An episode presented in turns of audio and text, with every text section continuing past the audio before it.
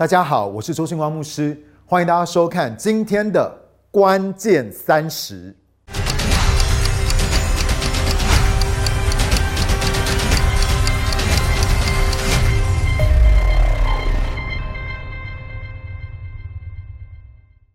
人生当中呢，可能会遇到很多低潮或者是绝境。然后呢，呃，当我想到人生当中的低潮跟绝境的时候呢，我就不自觉的想到我人生当中最惨、最惨、最糟糕的一个时刻呢，就是某一年的圣诞节。可能有蛮多人听过光哥的见证，就是在一九九八年的时候，我二十五岁，在新加坡呢，我的生命不但被神完全的翻转，我也回应了神给我全职的呼召，一直到今天呢，我都还是很难忘记。在一九九八年那一年所发生的事情，因为那是我人生当中的分水岭，也是我跨入我呼召跟命定的一年。可是可能大部分的人都不知道这个故事，就是呢，在去新加坡的一个月前，正是我人生中所经历到最糟糕的一个圣诞节。我记得那天晚上呢，我们教会在宣教大楼的会堂有圣诞节的音乐布道会。那个时候呢，还没有灵粮山庄，那个时那个时代是没有灵粮山庄的哦，所以呢，只能够在宣教大楼办好多场的晚会。你要知道那个年代，每一堂的崇拜呢，都是超多人挤着排队要参加那个聚会的。圣诞夜的时候，更是挤得水泄不通。当时我的家离会场走路不到三分钟，但是我一点都不想去参加，我只想要逃得远远的，远离教会。远离这充满热闹跟喜乐的氛围，远离人群，而也远离神。那一年的圣诞夜呢，我坐在我的房间，我想着我的人生为什么会变成这样。我是牧师的儿子，从小呢在教会里面长大。往年呢，我也跟着当时的敬拜乐团到处的去服侍，不管是在教会或是外场的布道会，我都非常忙碌的参与。每一年呢，从筹备。到活动的当天，我没有一天，甚至说我没有任何一个时刻是闲着的。可是我不知道为什么，一九九七年的圣诞节，我们的团队并没有接任何的服饰。他们是希望我们可以好好的休息跟参加圣诞节的活动。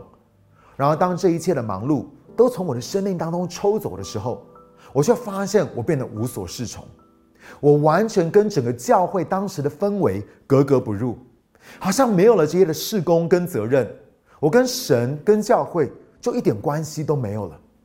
你知道那种落寞跟孤单的感觉，我觉得甚至比不认识神的人更加的强烈。当天晚上，我看着我房间桌上有一台 keyboard，我就想到，为了想要做流行音乐，我投资了几十万，打造了一个音乐工作站，让我可以创作、写歌和编曲。然而，为了这个梦想。我已经辞掉了正职的工作有一年半了，可是呢，在十八个月当中，我不但赚不到五万块钱，我还欠了我爸妈一大笔钱。大学毕业都快三年了，还一事无成。我吃家里的，住家里的，还常常跟我爸妈拿钱。因为你要知道，靠写歌根本就赚不了什么钱，而且这个状况呢，只有越来越糟。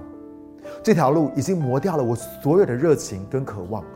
我是完全看不见我的梦想有可能实现的一天，因为现实实在是太残酷了。我对于这个业界还有我的处境感到完全的绝望。我以为忙碌着服侍跟努力的追求梦想，就会让我可以走进到我的呼召跟命定。其实呢，这一切都只是没有生命的空壳而已。而我觉得我爸妈对我的容忍也已经到了极限。我的弟弟读完研究所。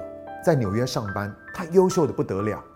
但是我这个悖逆的大儿子，为了追求梦想，我根本听不进任何人说的话。我现在想想，如果我是做爸妈的话，我真的会超想把我自己的头扭断。我们当时真的常常的吵架，我跟我的妈妈，跟我的爸爸，特别是我跟我的妈妈都是很急的人，所以每一次吵架的时候都吵得很火爆。我的爸爸跟我的弟弟想要来劝，都劝不动我们。你可以想象，若是想到周神柱牧师所代表的两个字，应该是合一吧？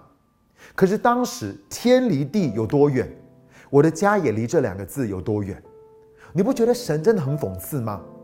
当时最羞愧、最没有见证的家庭，现在竟然在推动合一和回家。你知道当时已经夸张到，如果你不知道我们是谁的话，你真的很难想象这是牧师的家庭。我的爸爸他也常常带着失望的眼神劝我，但是我只会把他的好意扭曲成对我的不接纳和不信任。我想说，对了，我就是这么烂嘛，我就是这么失败嘛。我知道我的爸妈他们只是很担心我，但是我却认为他们一定很想要放弃我，因为连我自己都很想要放弃我自己了。可是悲惨的还不只是如此哦。当时那天晚上跟我在一起的女生。他很想要去教会看看，他心想说：“哎，好不容易终于有一个圣诞节，我们不忙了，我们没有那么多的事工，没有那么多的服饰了，那我们就一起去参加圣诞晚会好不好？就在隔壁呀。”我就跟他说：“我一点都不想，我只想要待在家里面。”你记不记得耶稣？他跟那井边的撒玛利亚妇人说：“你有五个丈夫，现在跟你在一起的还不是你的丈夫？”我觉得耶稣根本就在讲我。你可能很难想象哦，这个女生其实并不是我的女朋友，因为我从来没有跟我在美国远距离交往的女朋友分手。然而呢，我在台湾却因为不堪寂寞而喜欢上了别人，这已经不是第一次了。也因着我的冷淡和漠不关心，我把我当时的女朋友推到别人的怀里。当她在电话里面告诉我，她觉得孤单，她觉得啊。就是我都不关心他，而他喜欢上别人的时候，你知道我的里面不是愤怒，我的里面是充满了悲哀。我悲哀，我成了我最鄙视跟唾弃的男人。我悲哀，这个圣诞节过后，我就要去美国跟我这个曾经论及婚嫁的未婚妻分手。而且最卑鄙的是，虽然是我不忠于他在先，可是我还是胆小的不敢跟他坦诚，不敢跟他承认哦。我还默不作声的让他以为这整件事情都是他先对不起我。你知道耶稣说盗贼来无非是要偷窃、杀害和毁坏。圣诞节的那天晚上，我突然发现，我被偷走了梦想、感情、呼召、命定。我被偷走了我与神与家人的关系。可是我是咎由自取的，我已经走投无路了。我感觉走到我人生当中的尽头，可是亲爱的朋友，今天我想要告诉你，有一种真理，它会释放你的自由，就是当你看见你生命当中的 reality，你生命当中真实的光景，你会认知到，其实你一直是被蒙蔽的，你会知道，其实你以为你知道，但是其实你什么都不知道，你什么都不懂。而有一种圣灵的大能的充满，会使你可以得着属天的恩典跟能力。也就是当你在完全的破碎跟软弱的当中，你选择放下，你选择交托你的一切，你选择安静，你选择停止你所有自己的行动，你的尽头就是神转化和改变你生命的起头。所以，亲爱的朋友们，我要你问你自己这个问题，我要你很诚实的回答你自己。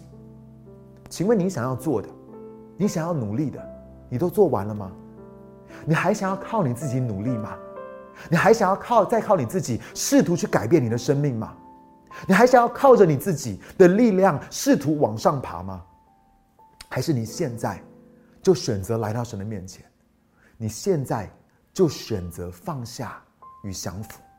你现在就选择谦卑你自己？就像是一九九七年的圣诞节。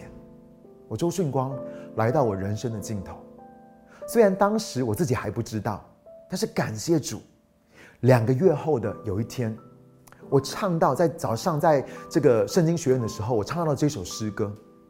我渴慕你，哦主，我渴慕能看见你，我渴慕每一天能更多认识你。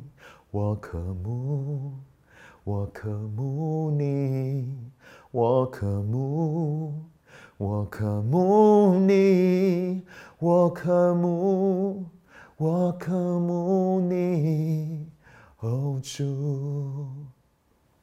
那一天，当我看到我生命真实的光景，我就跟神这样祷告说：“主啊，我需要更多的有你，我需要更多的有你在我的生命当中。”我知道我再也没有办法靠我自己了，我已经精疲力竭，遍体鳞伤。所以我选择要谦卑我自己，我选择相服于你。我没有力量再靠着我自己跨出那一步，我也没有力量再表现给任何人看，我也没有力量做出任何的改变。所以我今天唯一能够做的，就是敞开我自己来领受你。我对耶稣说：“耶稣啊，我来到你面前，我让你在我的生命当中来完全的做主。”我说：“圣灵啊，我欢迎你降临，我邀请你更多的充满在我的生命当中，以至于你可以在我的身上，你也可以透过我，做成唯有你可以做成的工作。”耶稣说：“我来是要叫你得生命，并且得的更丰盛。”亲爱的朋友，如果今天你也愿意接受耶稣，如果你今天你也愿意接受耶稣进到你的生命里面，来成为你生命的主，不要误会我的意思。我告诉你，很多人在教会的里面，可是他从来没有做这个决定。可能耶稣是他的救主，可是耶稣从来都不是他生命的主。所以，如果今天你愿意这样做的话，好不好？我要你在留言板上面帮我加一。如果你愿意接受耶稣成为你生命的主，在留言板上面帮我加一。如果你渴望邀请圣灵充满在你的生命中，愿意接待他的同在降临在你的身上，就像他降在耶稣的身上，也像是在五旬节的当中，他降在当时的门徒身上。如果你愿意更多的圣灵充满，愿意更多的领受他的恩惠、他的能力的话，可以在留言板上面帮我打加二。如果在今年，在这个时刻，你感觉到你已经失去了太多，像我一样，你失去了太多。你需要有属天的平安，你要有喜乐，你要有盼望，你要感觉到你走在神的命定跟呼召的里面，可能是在你的关系、家人关系的里面。你希望神能够为你赎回这一切的，可以在下面的留言板上面帮我写加三。Are you ready？你预备好了吗？不管是耶稣进到你生命的当中，成为你生命的主，打加一。你需要更多圣灵的充满，打加二；然后你需要神能够帮你赎回那些所有被偷窃的、被杀害的、被毁坏的，打加三。而我相信，今天神就要为你的生命来成就这样子的工作。我想为你做一个祷告，主要我相信盗贼可能在过去的年日里面偷窃、杀害，还有毁坏我们的生命。我也知道，可能在我们当中有很多人，他们走到人生的尽头，他们走到一个绝境之处。但是我说，我相信在你的里面会有完全的恩典，有完全的翻转，有完全的改变。就我相信人的尽头，我们的尽头就是你的起头，就是你圣灵开始工作的起头。所以我要祷告，今天当有人向你敞开，不管他的回应是让你成为他他们生命的主。或者是让圣灵更多的来充满、掌管、掌权在他们的生命的当中，浇灌在他们的生命的当中，或者是他们渴望这一切所有被偷窃的都能够因着你的宝血被赎回来的。不管他们对你做了什么样的回应，主要你都大大的工作运行在他们的身上，让他们经历到，主要他们的尽头就是你的起头。耶稣，谢谢你这样祷告，奉靠耶稣的名求，阿门。